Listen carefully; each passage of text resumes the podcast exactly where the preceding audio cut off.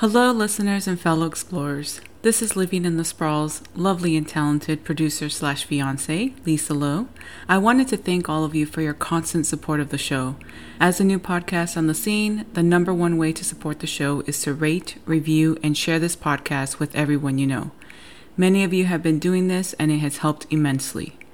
You can also check out our website and the show notes for other ways to support the show. We have new merch on our website, and we are working with companies that we currently use ourselves to get discount codes for our listeners and support the research and work we do for the show in the process. These companies include Everytable Meal Delivery Service, which offers delicious, cost effective meals delivered straight to your door, Just CBD Store, which offers great tasting CBD only gummies in a variety of flavors, and Miss to Mrs. boxes for brides to be.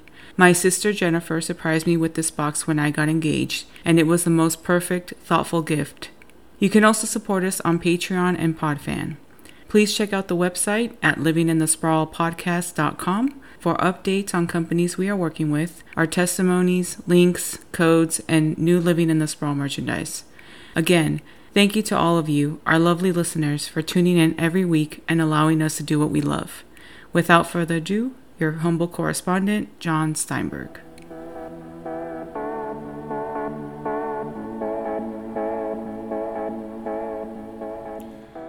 Hello, and welcome to another installment of Living in the Sprawl, Southern California's most adventurous podcast. I am your humble correspondent and host. My name is John Steinberg. Sitting alongside me is my lovely and immensely talented producer slash fiance. Her name is Lisa Lowe. Pleased to be with you guys on yet another excursion into the Southland. And I like to do these mm, roughly once a month.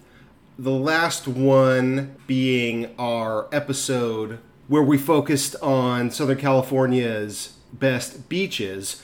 But I like to call these red meat episodes red meat, meaning it's going to appeal to the widest array of individuals. Whether it's healthy for you or whether it's not, people are interested in the phenomenal array of parks that we are lucky enough to have at our disposal here in Southern California.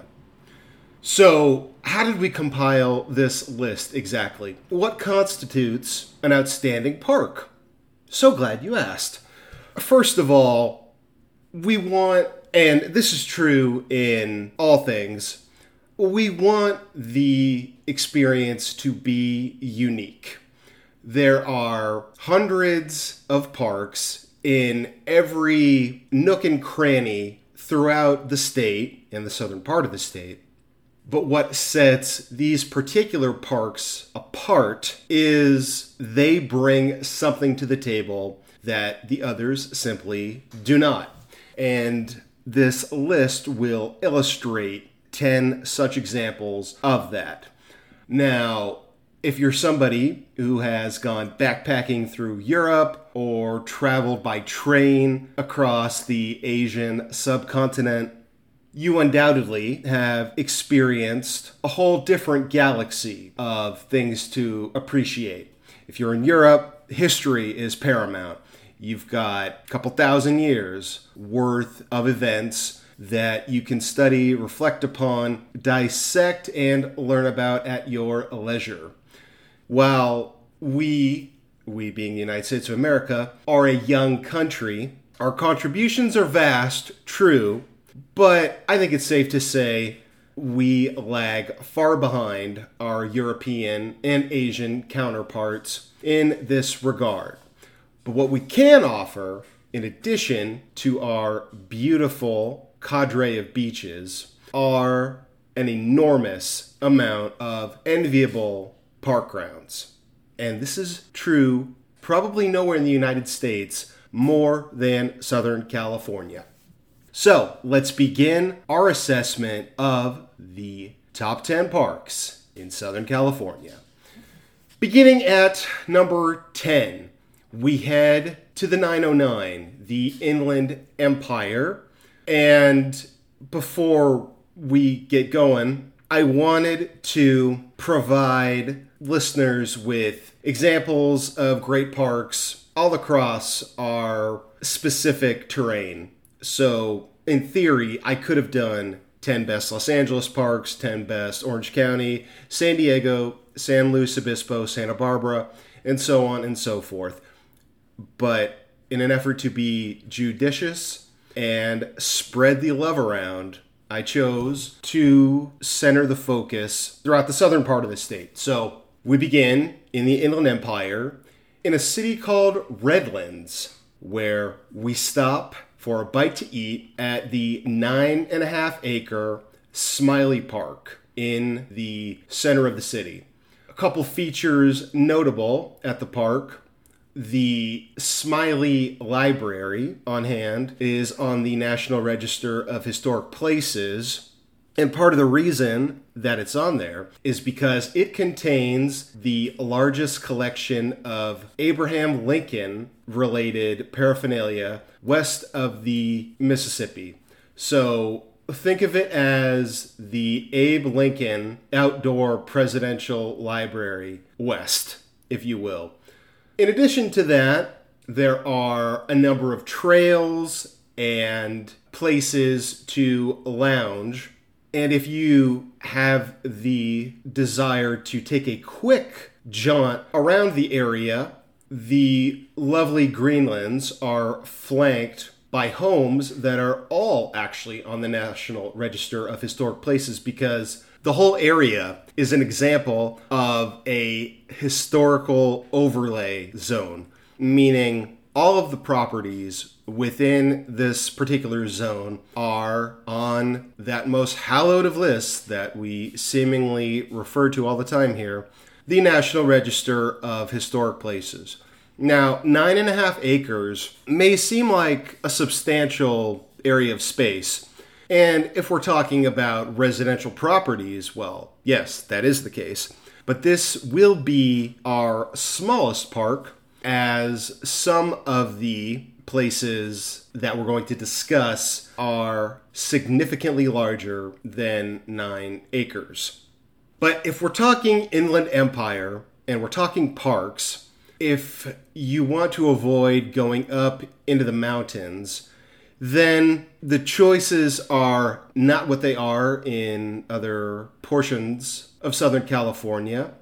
So, from experience, the one that I can vouch for is the Smiley Park in Redlands, California. A nice, quaint little town that doesn't get mentioned with Riverside or San Bernardino or some of the larger population centers in the Inland Empire.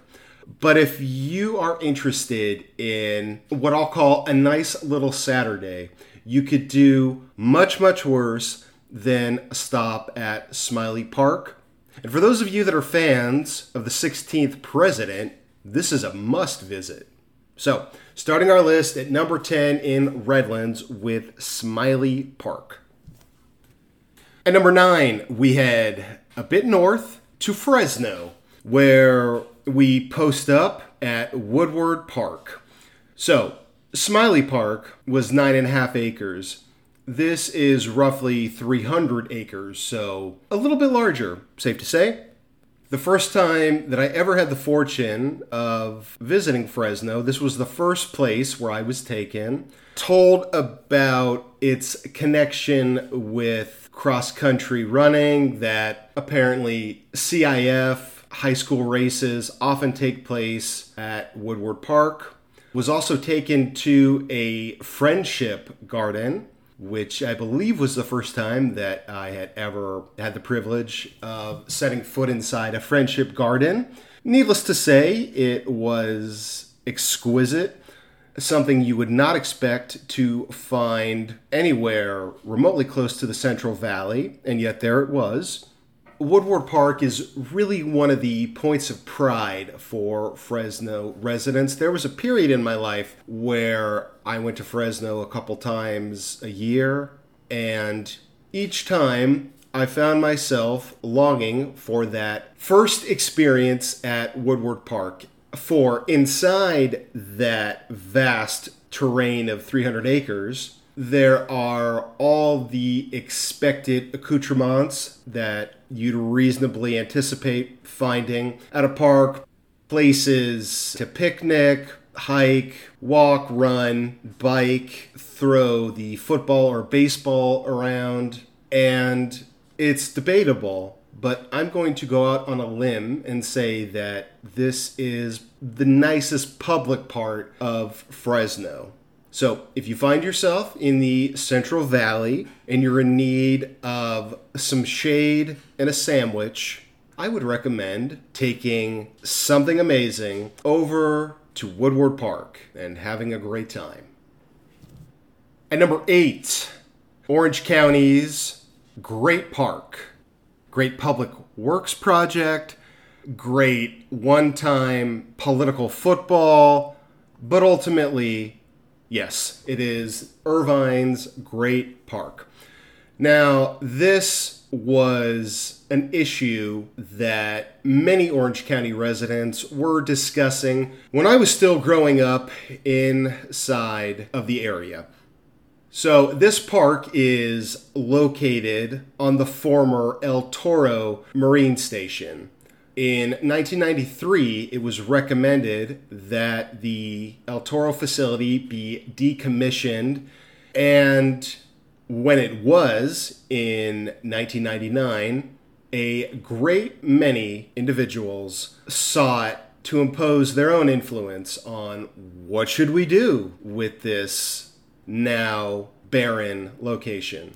After much debate, quite a bit of acrimony, and over a billion dollars, the Great Park of Orange County, but it's located in Irvine, now actually exists. For the longest time, this seemed like it was going to be a West Coast example of Massachusetts' Great Dig, the project that would forever remain a project without ever actually becoming a reality. But as time and that aforementioned billion dollars would have it, the Great Park is now very much a reality. So we are talking 1,300 acres in the great city of Irvine, where all of the expected activities that you might be interested in, if you are so inclined to spend a day at the park, all of those are available. 1,300 acres is quite a lot. But the reason why this park made it onto the list was the touches, the special unique qualities and attributes that make this a singular destination. Case in point, the balloon ride. This was the first activity slash attraction that opened in earnest in 2007 at the Great Park. And you have the privilege, if you so desire, of sitting in a balloon that takes you 500 feet off the ground, providing you with luminous views that carry out toward the Pacific Ocean in one direction and the Orange County sprawl in the other. Haven't had a chance to take the balloon ride as of yet, but there was this one time when I was in Albuquerque, New Mexico, and I took a hot air balloon ride. It was uh, really one of the cooler experiences I've had in life. So I have to imagine this balloon ride is quite wonderful. Additionally, the Five Points Amphitheater is now open. This being the seeming replacement for the Irvine Meadows Amphitheater, which was probably my favorite amphitheater in the world growing up, but is no more. But the Five Points Amphitheater is now in existence for all of your concert going needs. I know they just had Fish Fest on the grounds and bands like Dave Matthews and Imagine Dragons and all of the acts that tour amphitheaters will now absolutely have Five Points on their tour itinerary. And there's also been a indoor hockey arena. Well, it's more of a practice facility slash arena set up to house the needs of the Anaheim Mighty Ducks, who have now been using it as a practice facility for a couple of years. There's also a small but formidable soccer stadium within the bounds of the Great Park that plays host to Orange County SC in their title pursuit. This is a park that was imagined as being comparable to oh Central Park in New York City or Stanley Park in Vancouver. And many decades will need to pass into the record books for a comparison like that to even be probably legitimate. But all of the trappings are there for the great park to live up to its name in time as the 1300 acres leave room for everything you could possibly imagine, including the most bright future conceivable. So, as was the case in the inaugural episode of Living in the Sprawl, where we talked about North Hollywood and wanting to maybe do kind of a futures bet for the prosperity of that particular neighborhood, I would lend the same line of thinking to the Great Park. Perhaps it is not currently at its zenith, but I anticipate it will get there with time to spare.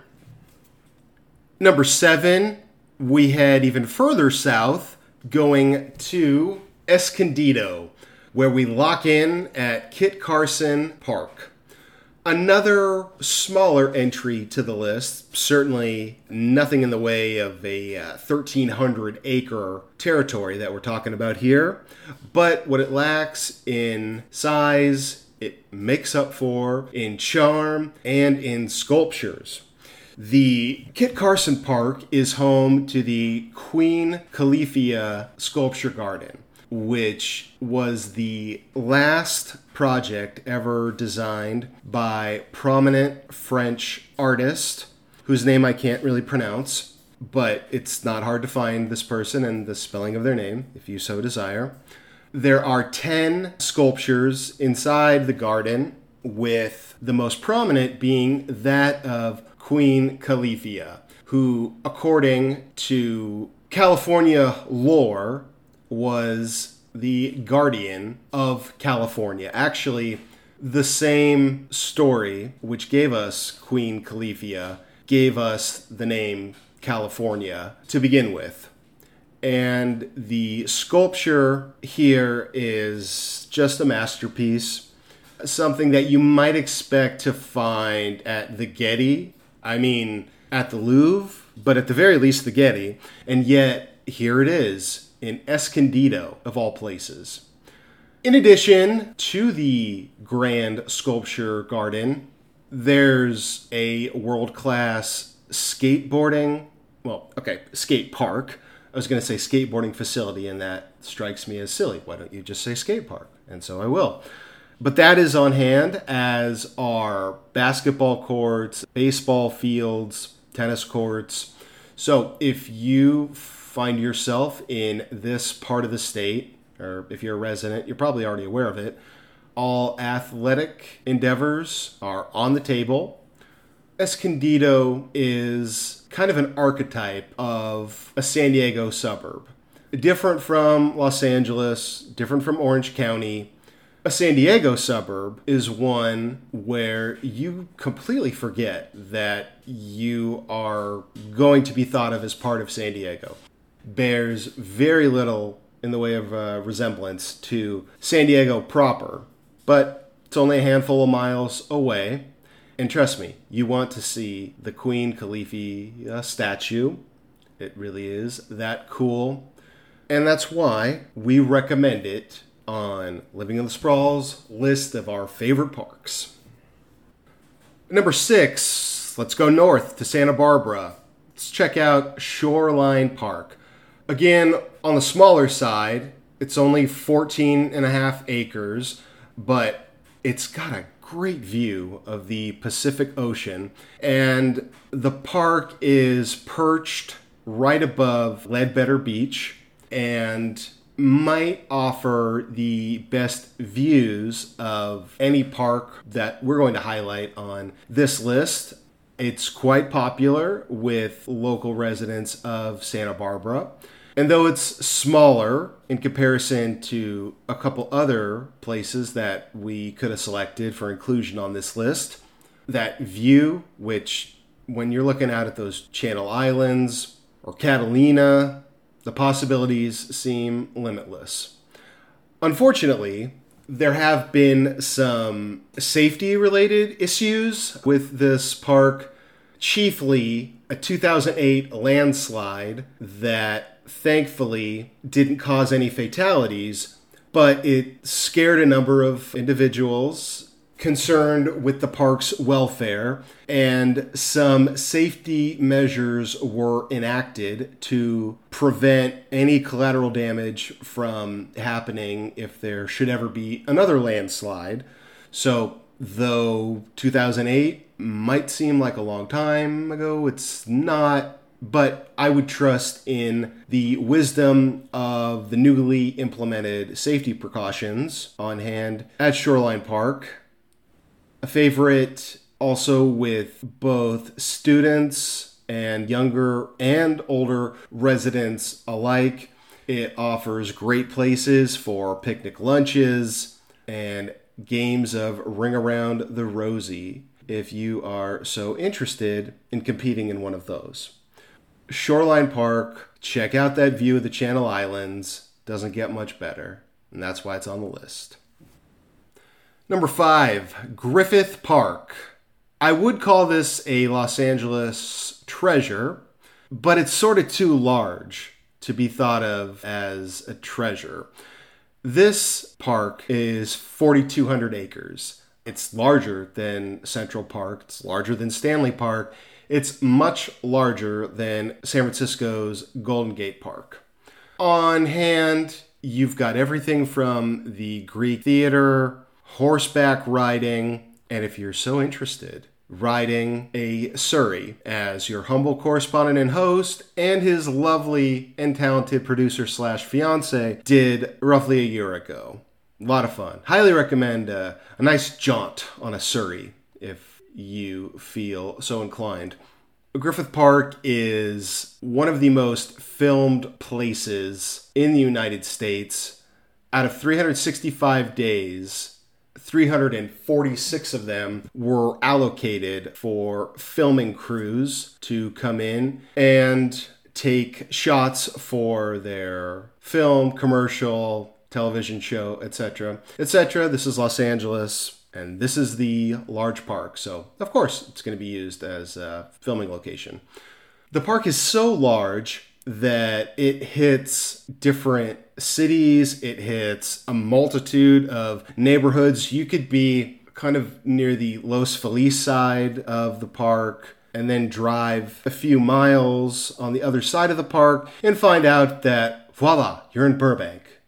There are a number of museums on the premises, including the Gene Autry Museum of the West, which when I went, I got a big kick out of the placard describing Gene Autry as the happy singing cowboy. I thought about this and started laughing because I just watched the movie Tombstone. There's also the Travel Town Train Museum and the Pickwick Ice Skating Center is also available for those of you that wish to carve it up out on the ice. Griffith Park is kind of all things to all people. With 4,200 acres to spare, you could conceivably exist in an entirely different world if you're on one end of the park to another. The park was a gift from disgraced philanthropist Griffith J. Griffith, and it has survived a couple of pretty devastating fires, one that took place in the 30s, one that came about in the 1960s. As we discussed on a previous episode of the show, the old abandoned Griffith Zoo is within the grounds of the park, but then there's also the active, not abandoned Los Angeles Zoo, which is also technically within the grounds of the park. So, because of its sheer size and overwhelming array of activities, this park can be no lower than number five on any such list of California's, Southern California's greatest parks. And with 4,200 acres, it's definitely our largest. Number four, back up north. This time it's Ojai. Libbey Park, 200 plus acres of breathtakingly beautiful scenery, and it's in downtown Ojai. Ojai has justifiably garnered a reputation as a nature wonderland, a place for the healthiest members of our society. That's right, it's the ultimate green, hipster, inland paradise. And there's no better example of that than Libbey Park, a place that was donated to the city of Ojai by enormous benefactor Edward G. Libbey in the year of our Lord 1917. Because that's always how it seemingly works. Griffith J. Griffith, Edward G. Libbey, Smiley Park. These are all named after the biggest of bigwigs. But in the case of Libbey Park, that original gift laid the seed for a cornucopia to come a bit later. On hand, the Libbey Bowl plays host to annual music festivals, and Libbey Park is the home court for the annual Ojai Tennis Tournament, which is the largest amateur tennis tournament in the country. It's been going on since the turn of the century. Wait, not the turn of this century, the one before it. It's been going on since 1898 and is a fixture on the Ojai social calendar every single year. Within the grounds, there are a plethora of locations to stop, post up, reflect, dig deep, and become the best version of yourself.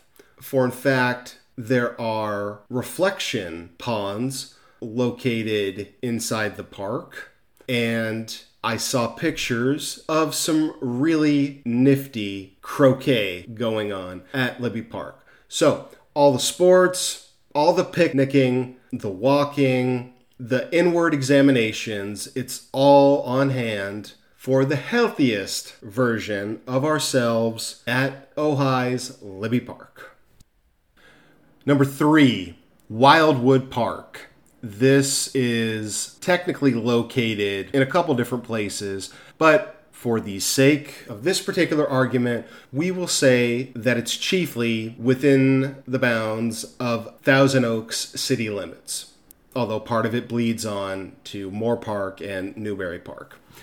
This 1700 acre monstrosity was once home to Precious Little, and this is why it made for an ideal backdrop to film westerns. Bonanza, Gunsmoke, Rawhide, they all shot here, as did movies like The Man Who Shot Liberty Valance and a number of other prominent television shows and films. But in the 60s, the park really came into its own efforts were made to turn it into a place that ordinary people could come and utilize one of the 14 different hiking trails on hand. This is one of the better hiking locations outside of the Los Angeles area that is still within driving distance for Angelenos. Lizard Rock is a staple of the park because it's a rock that looks like a lizard. And who doesn't love that? Even the kids would love that, I have to assume. Mountclef Ridge offers beautiful panoramic views of the surrounding sprawl. Well, when I say sprawl, it's a little bit misleading. So, the surrounding landscape, I think, is a more genuine, if ambiguous, way to look at it. But great views. You've got Paradise Falls, beautiful, breathtaking 70 foot waterfall inside the park over a hundred different animal species who call Wildwood Park home, and it's only half an hour from Los Angeles without traffic. The hikes here range in difficulty, with some of the longer ones being upward of five miles, and the shorter trips closer to one and a half or two miles. But for all hiking levels, Wildwood Park has you covered. And its remarkable beauty is nearly unparalleled in Ventura County. But this park, which exists within the Simi Hills, all the way over to the Santa Susana Mountains, will take your breath away no matter what time of day you choose to explore Thousand Oaks and its divine Wildwood Park. Number two, back down to San Diego. One of the real landmark, actually, this is also on the National Register of Historic Places, a park and the park grounds. Two independent entries on the National Register of Historic Places. Wow, it's like Bruce Springsteen gets into the Rock and Roll Hall of Fame and the E Street Band. They get into the Rock and Roll Hall of Fame as well. And did you know that Bruce Springsteen wrote a song called Balboa Park? That's right. We're talking about San Diego's 1,400 acre behemoth, Balboa Park. 17 museums, all the culture you could possibly imagine, and the cultural cachet to make this a must visit on any trip to San Diego. For this is where, in one day's time and without a vehicle, you can check out the Museum of Us, which used to be known as the Museum of Man, the world famous San Diego Zoo, and a concert at the Spreckels Amphitheater, which it seems like Spreckels owns almost everything. John D. Spreckels, We'll talk about him in a different podcast, but a lot of things named after Spreckels in San Diego. And of course, there has to be something within the bounds of Balboa Park that bears his name. Also, it must be a rule written somewhere.